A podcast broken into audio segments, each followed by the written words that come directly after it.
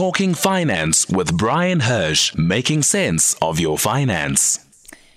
Morning, Bryan Hirsch. Welcome to studio. Thanks, Kathy. Yeah, a, a new role. Let me just take the one hat off and put the other hat on. This is a more positive hat that I put on now. Uh, what was the first hat in your Uh, personal oh, that capa- was- that was w- were, absolute- were you speaking in your personal capacity? Personal capacity, the way I feel, and the way. And now you're speaking in, in what capacity? Now I'm talking about being investment and what you Ah, need to I do. see. And uh, yeah. You're just like the politicians, Bryan. Many hats, you know. You know how they. Well, that last hat was a personal hat. Now I'm talking about you know my, my, my, career, what I do, how I advise. I mean that's how I feel personally. I mean the fact that I feel negative and I'm normally the bottle's half full for me. you, you really are. You really, really are. That's why I always call you the ray of sunshine. Eh, Before we get into um, today, we have you for the hour. We're also going to be dealing with some of the frequently asked questions from the month. Before we get into that, you've got some feedback for us in terms of um, the issues that were raised by some of our listeners in the month.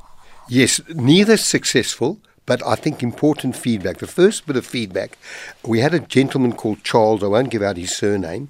He worked for a company from 1992, 1973 to 1992. He left the company, he resigned. That company was taken over by a large public company in South Africa. Charles has now reached retirement and he's trying to find out where his money is from the 72 to 93. Uh, I, I, I contacted the company. I gave the company all Charles's details. We, they could not trace his monies. Uh, his Charles has also been through to the long-term ombudsman. That's the wrong party because when you're dealing with pensions, you always go to the pension fund adjudicator. Who, by the way, will be on TV with me next Monday night talking about pension complaints. Uh, they cannot find Charles's money. Now, I've done everything we can. There's very little more Charles can do because I've spoken to the principal officer. Her name was Natasha Vellen. Unbelievable service. Within three days, she was back. She'd investigated the whole case. But the reason I'm raising this this morning, if any any any listener has left a pension fund and hasn't withdrawn their funds, please make contact with that pension fund. If you haven't done before, make it now. Get in writing, get records that you have that you were a member because many funds do merge. It's unlikely that funds should disappear. But in Charles's case, they cannot trace the money. 19 years of service. What, what does it mean they cannot trace the money, Well, it- that well, doesn't make sense com- to me. Mm. com- company A, the company that Charles worked for, was taken over by Company B. Okay. The, the funds were consolidated. Mm-hmm. Charles's name dropped off, obviously, as the member. So they don't have all these years later. We're talking now 29 years How later. How did his name drop off? They don't know. His name's just not. There's no money allocated to Charles's name in this fund. But can they verify that he's been an employee with them from 19, uh, from 1973? No, no, they can't either. Because those records they haven't got. Because remember, Oh, Company A. So all I'm saying to our listeners, if you and and the reason I'm using Charles's case to our listeners, if you've been a member of a pension fund and you have left that pension some years ago, please contact the companies. Don't leave it till you retire. Contact the companies and get something in writing to confirm that they, they have got benefits allocated to your name and that when you retire, or even now, you can draw the funds into your own preservation funds. But make contact because this is not the first time I've heard about this.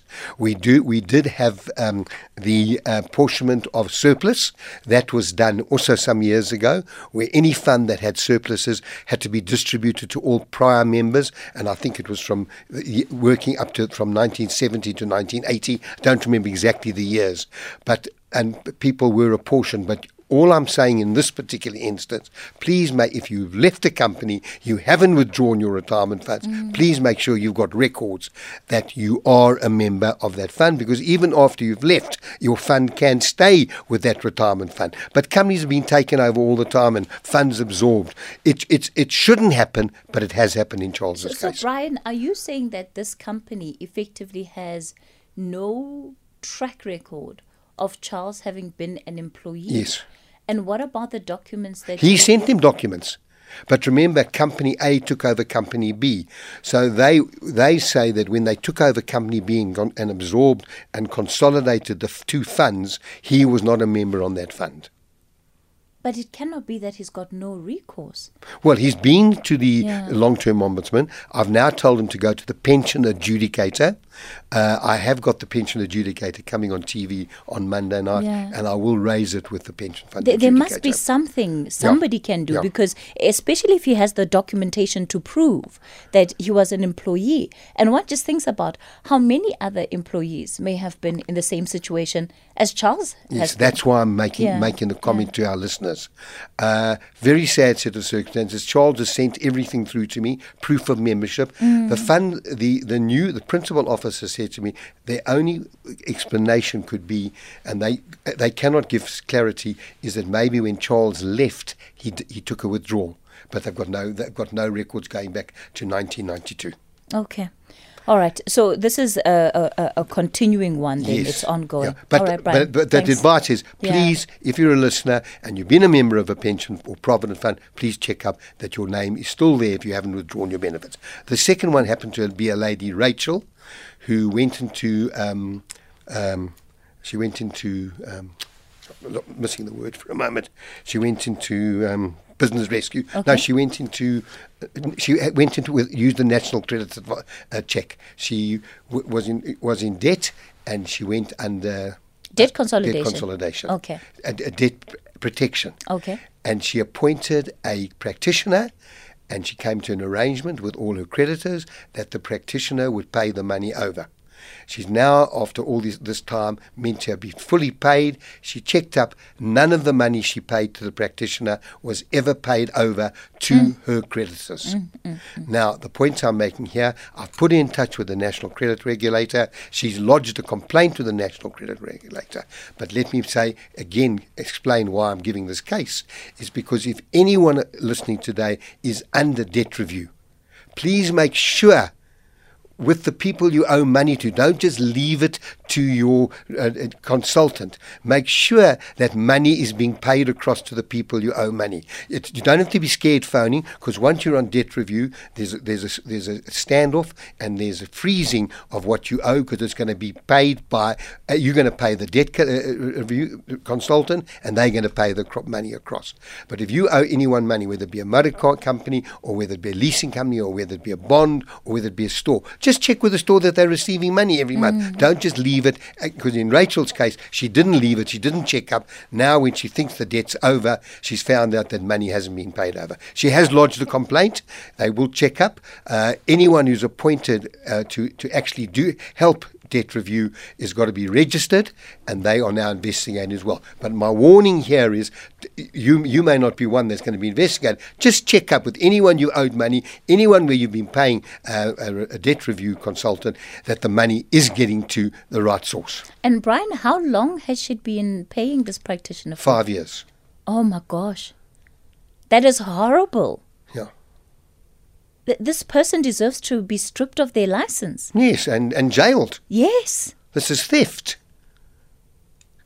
Oh, so, so the, the complaint has been lodged. But you know, you, you so many people when they get into debt don't know exactly Mm. who they're dealing with. They get phone numbers, they get names of people. They go to these people. They people to tell them we are registered. And you just rely then on that money that you pay to them. W- Because remember, this- the debt is consolidated. You would pay a lump sum to that debt review consultant, Mm. and then they would, in terms of an a, agreement with all the different companies you may owe money to, they will agree how much they're going to pay them. Mm. Well, if it doesn't get across there, you're still liable for that debt. Was this individual um, a, a registered practitioner? Yes, registered. Okay, so, so their documents are in order. Everything was in they order. just happened to be a scamster. The lady thought, well, she didn't think it was. It, it may not have been a scam to start with, but who knows if the Yes, well, administration. that- that's what I'm saying. We don't know the circumstances, Yeah, yeah. but the money did not get paid over, and she still owes the money. oh, okay.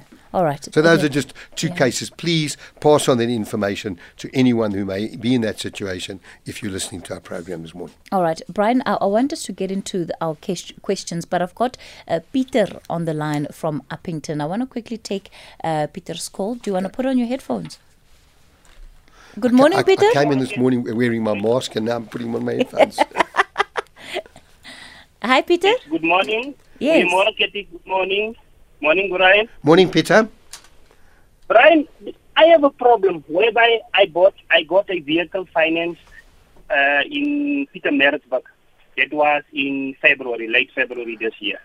Now, when I got the vehicle, I got to, I, I get all of it through the internet, and then I asked the dealer if they have the checkup for me for the vehicle, like in concerning the engine and so on.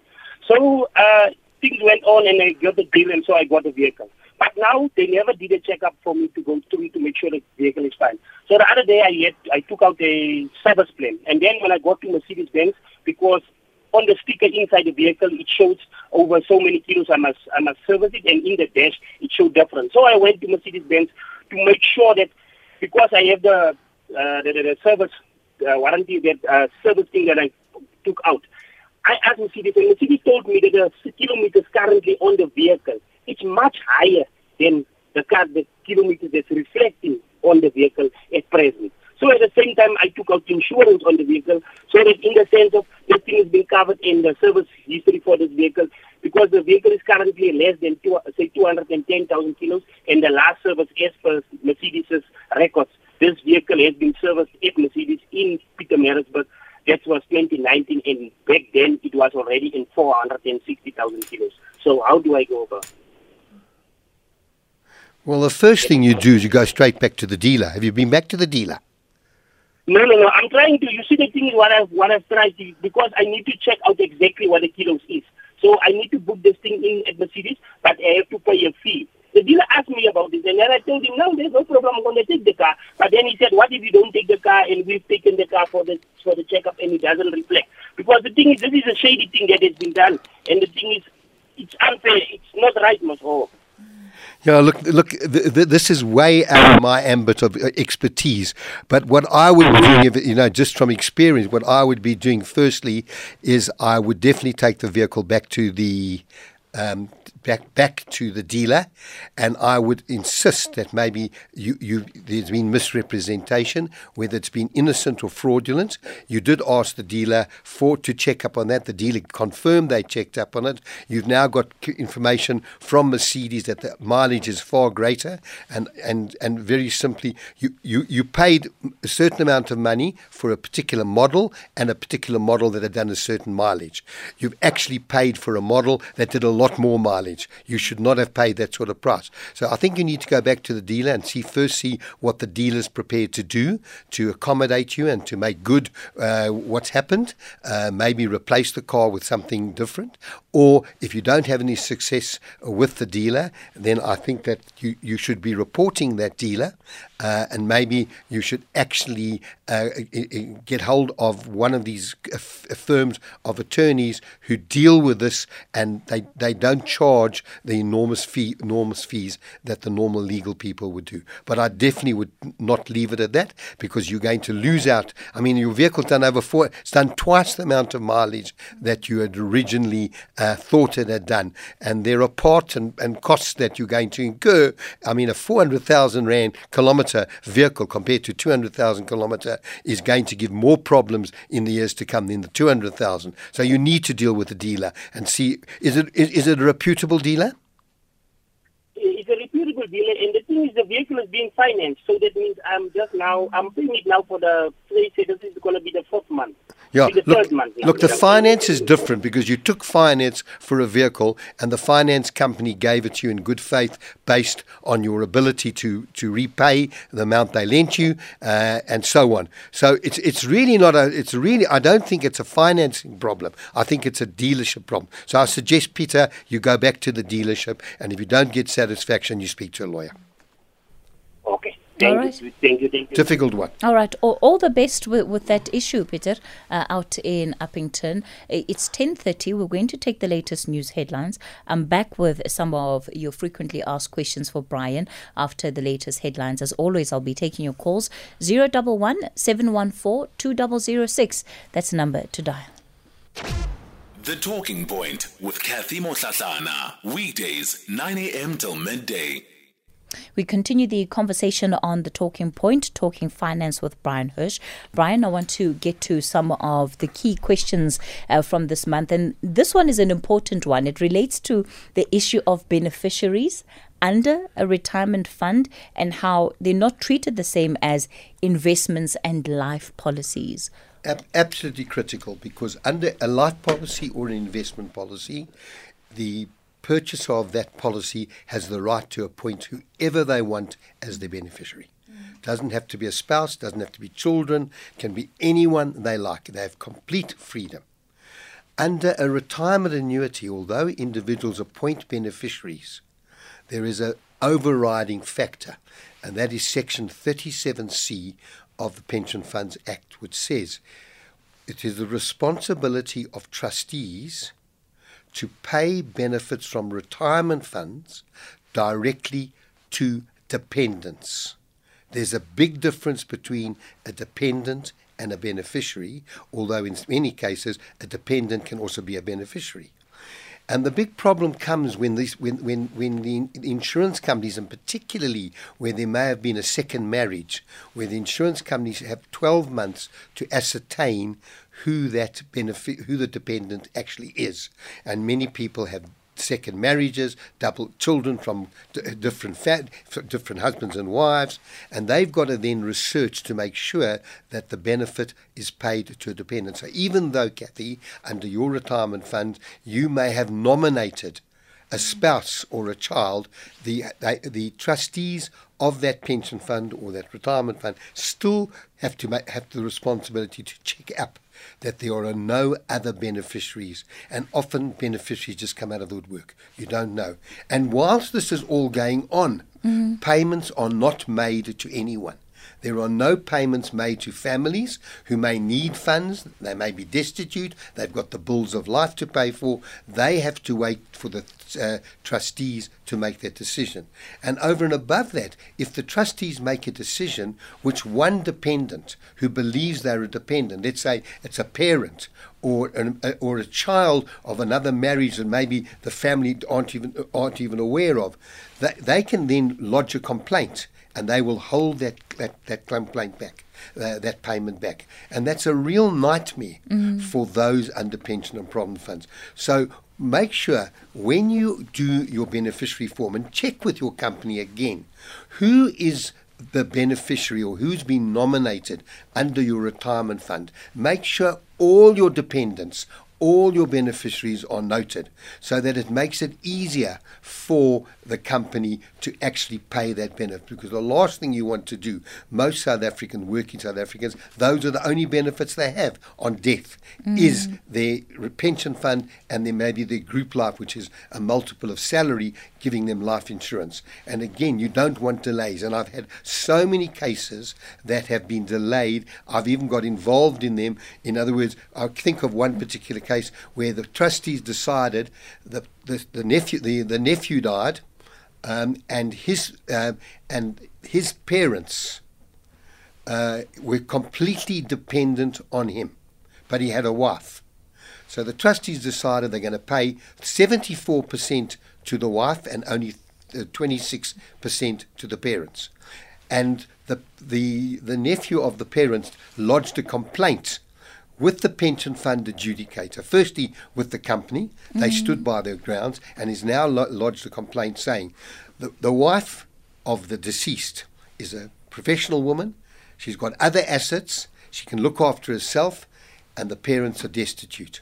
And so it's critical that people understand that if you think you've got life insurance under your retirement funds, make sure that all your dependents are catered for. And even if you have to buy life insurance outside of that, the trustees will adhere by Section mm. 37C of the Pension Funds Act. And, and Bryan, would it, would it have made any difference? if um, the wife had gone back to um, to the fund and said, "Well, um, I, I, I don't want 75%. Um, you can give however much to this other person instead of giving it to me. Absolutely. However, mm. why would why would uh, a, why would a wife do that? No, no, fair enough. I can yeah. understand I mean, why she wouldn't is, do that. Anyone's the beneficiary yeah. is going to expect to be receiving the funds on death from uh, from the fund. Mm. They, they, could. They, they could actually. Uh, okay. They can do that. However, I'm just saying again. Check your, you know, beneficiaries, and let me make one other comment about beneficiaries. If you are divorced, and you don't change your beneficiary. I've got a case in Cape Town at the moment where a couple were in a, in a, in a, in a life mar- in a life partnership. Uh, in 2015, he took out a policy. He made her the beneficiary of an 8 million rand policy. In 2017, they split, but they carried on living in the same home that they both owned. He, he redid his will, and in the will, he commented that this policy that he had with Momentum, the proceeds must be divided 50% with his ex girlfriend, the ex living partner, and 50% to the mother. And he died last year, 2021.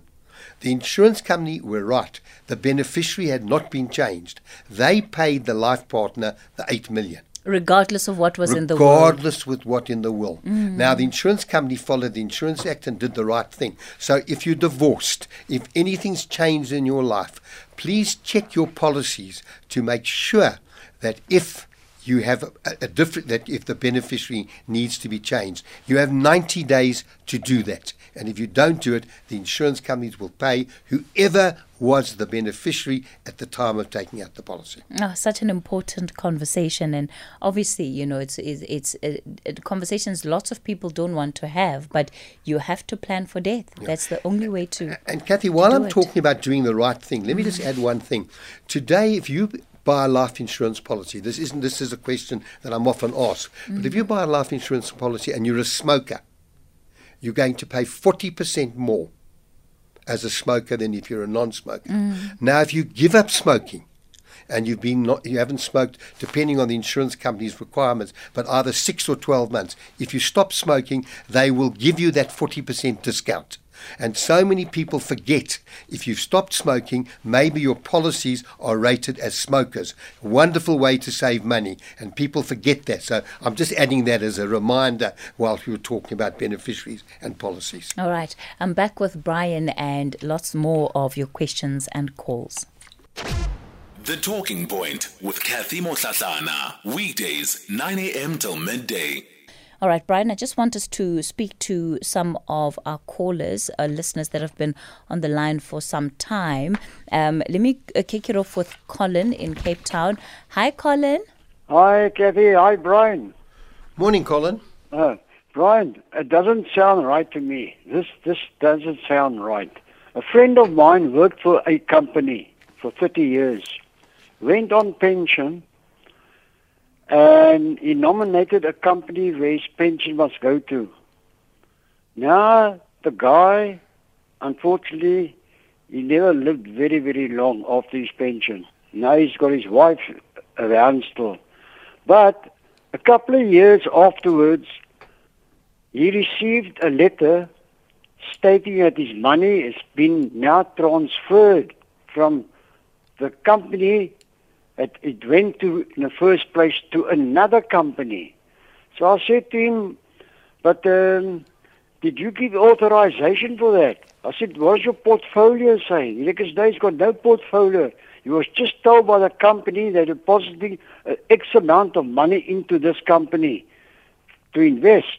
But as I say, a few years later, that company sent him a letter telling him that his request has been granted. It's gone now to a different company.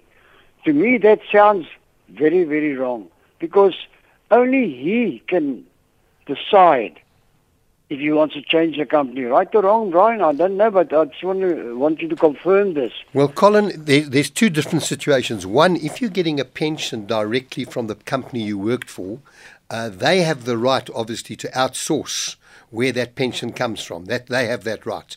If you buy your own pension and your own pension is, let's say, with Momentum, if Momentum is over is taken over by Sanlam, I'm just giving an example. I'm not for one moment suggesting that that deal's Yeah. on the go. But if it's taken over by Sanlam, then in terms of Momentum's rules, as long as Sanlam honour the benefits that they were paying, Momentum were paying, they have the right to take it over.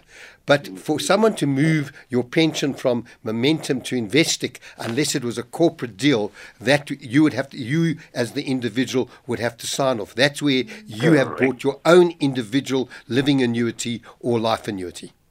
Correct, correct. As I said to him, and he's, he had no portfolio. I said, have you got a portfolio to say where your money's got, been invested? Because these two companies are still uh, well and alive. I'll see that you mentioned company. The one went to uh, Old Mutual. From Old Mutual went to Liberty Life. Okay? So there's those are two. You know, as long as then then it sounds as if he was he was receiving a pension from a company, but you said he died.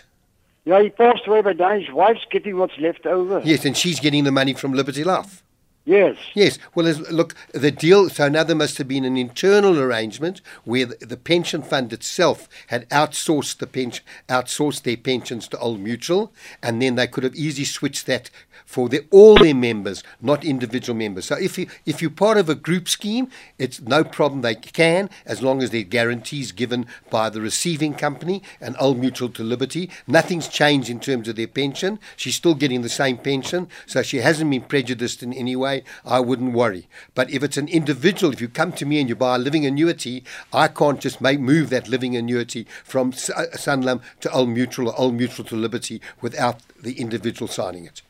You see, it, it, it, it is an annuity fund. You see what I mean? Yeah, You- but the annuity fund could be bought internally or could be bought externally by individual. If it was a retirement annuity, it'd be external. If it was a pension or provident fund, it would be internal. But uh, but what bogs my mind is uh, he, he's got no portfolio. I've got a portfolio from uh, from my investors, and it tells you where where what percentage is gone here, what percentage is gone. Here. It's, a, it's a big portfolio. He's, he had nothing.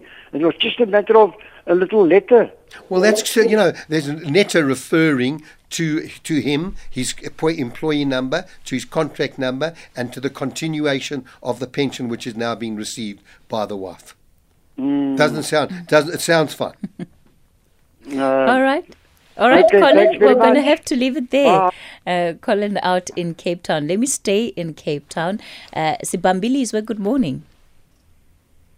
Hello. Hi.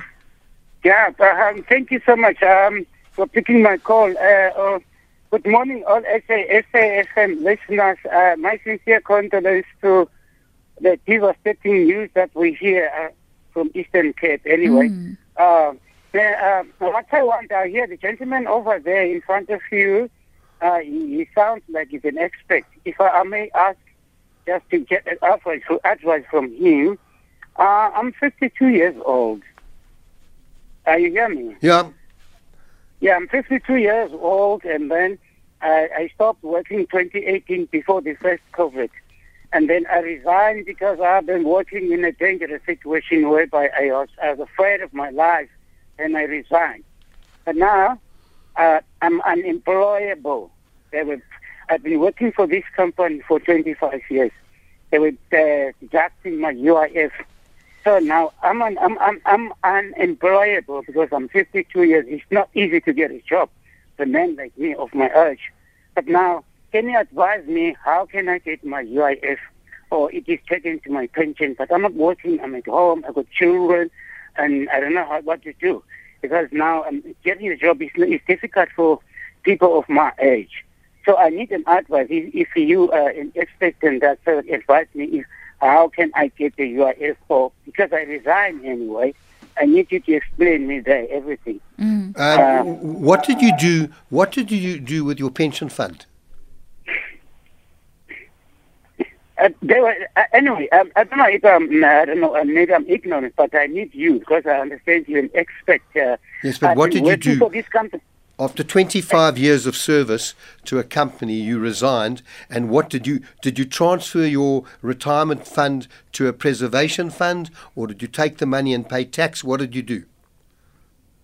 Now the money they, they, they, they didn't give me my UIF because I resigned. No, I'm not talking about UIF. I'm talking about your retire the, the money in your retirement fund that you'd contributed to every month for those 25 years. Uh, but, uh, you mean you're talking about SARS now? No, I'm talking about your pension fund benefit. No, I didn't take anything there because they've been just pulling, uh, they're deducting from the pay slip, you know, they deduct this. So you've this. left. So Okay, so you've left your pension fund with the bank. Yes, I, I left today because Okay. I've done nothing. Mm. Okay. All right. So let me talk to you about UIF. You would have to contact UIF. It's an absolute nightmare.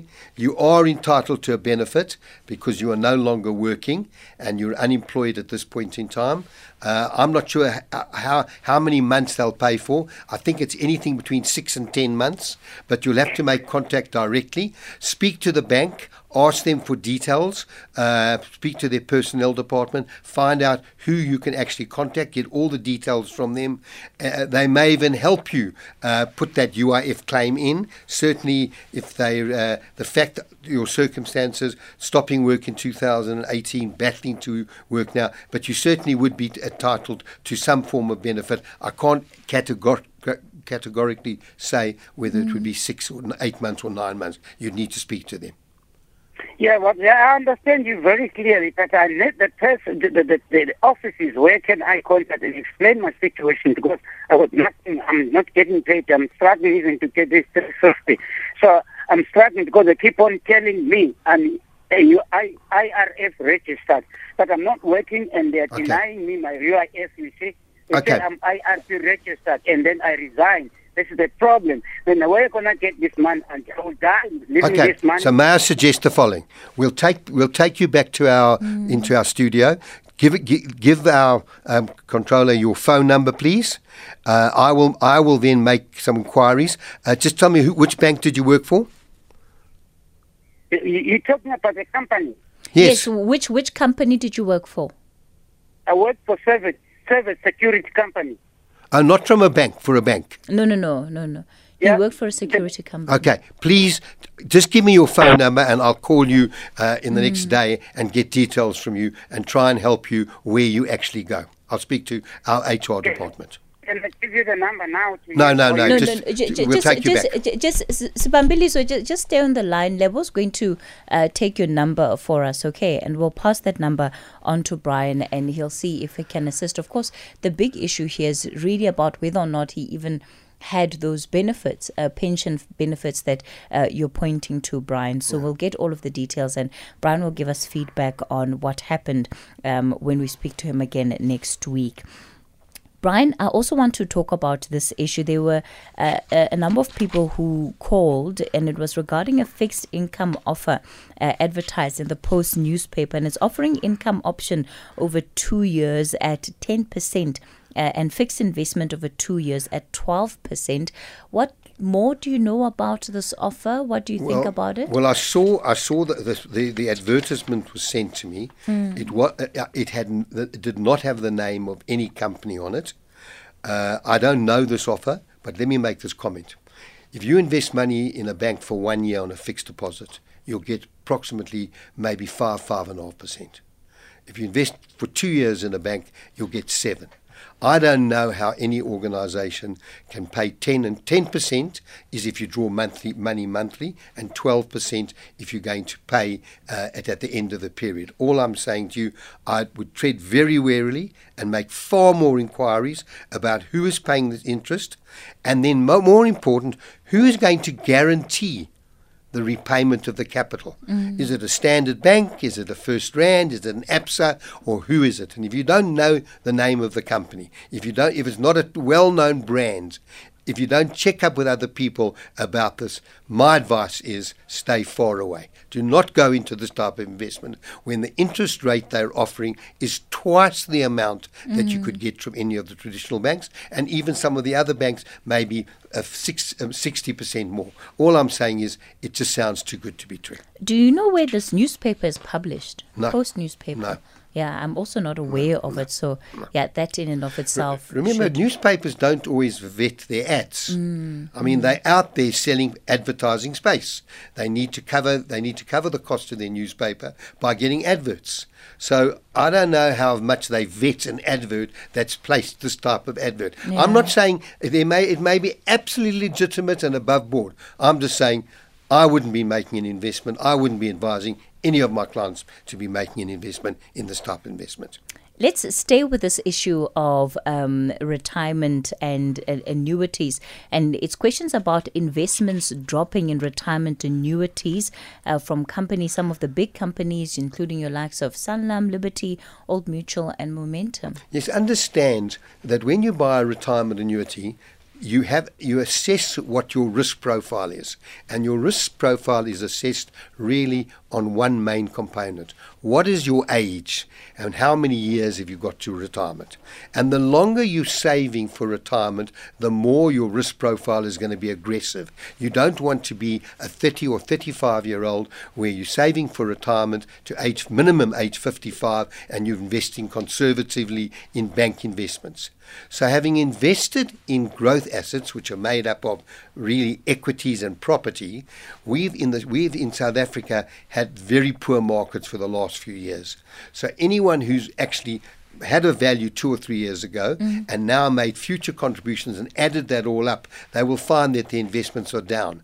But that doesn't matter because if you take on a long term investment, c- cycles will change. And certainly over the next 10 to 15 years, you will find that the only place you will beat inflation is by investing in growth assets. So if the values are down and you've got a long term time horizon, and you shouldn't be in growth assets if you don't have a long term time horizon, don't worry about where we are today. When Kathy spoke today, she would have said yesterday when she read the news out, uh, the, fin- the the financial report, she would have said markets were up today. She said markets were up. She said the rand had weakened slightly, uh, the oil price had crept up. All these things have an effect.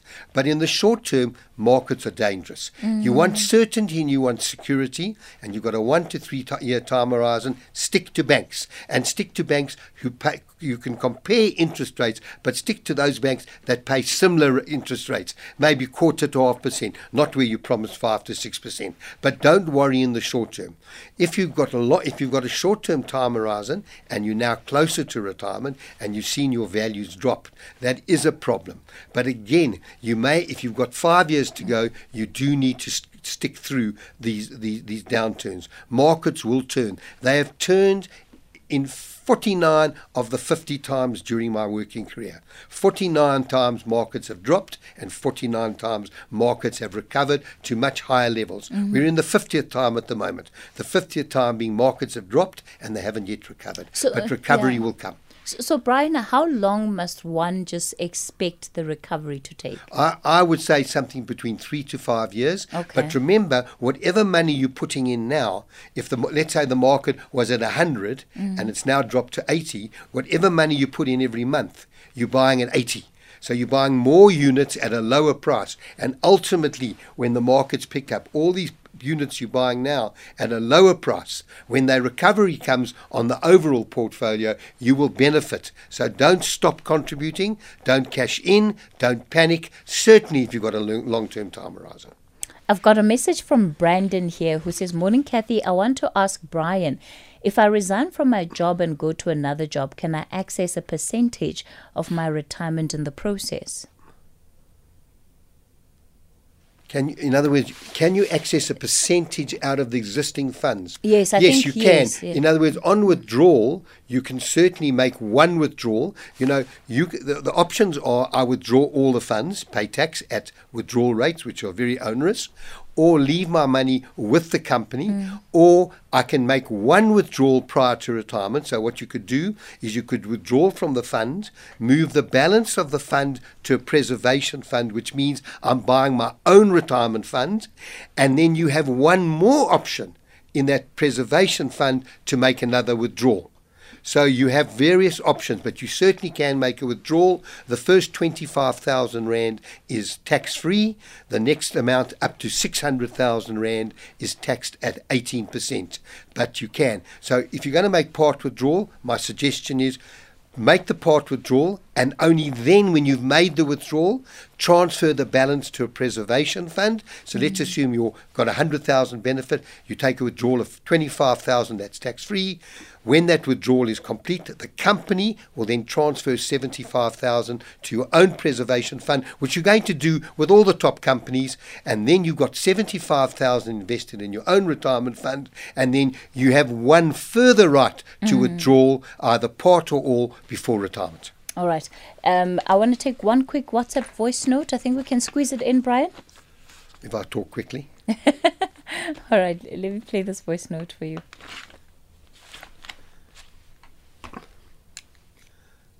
Good morning, Kath and Bryan. It's Brian. I heard you a few weeks ago saying that uh, people don't have to have two different retirement annuities, and uh, I do have two of them. The reason why I had two, uh, I found out that I was uh, contributing very little on my first one, and when I went to Old Mutual to increase the premium, they said I couldn't. So I was forced to go and open another one on a different uh, insurer. And my question then is what is the disadvantage of having two retirement annuities? Well, there's no real disadvantage to having two retirement annuities. I mean, the difference is you the fact that you've got retirement annuities, how are those funds that you're putting into that retirement annuity being invested?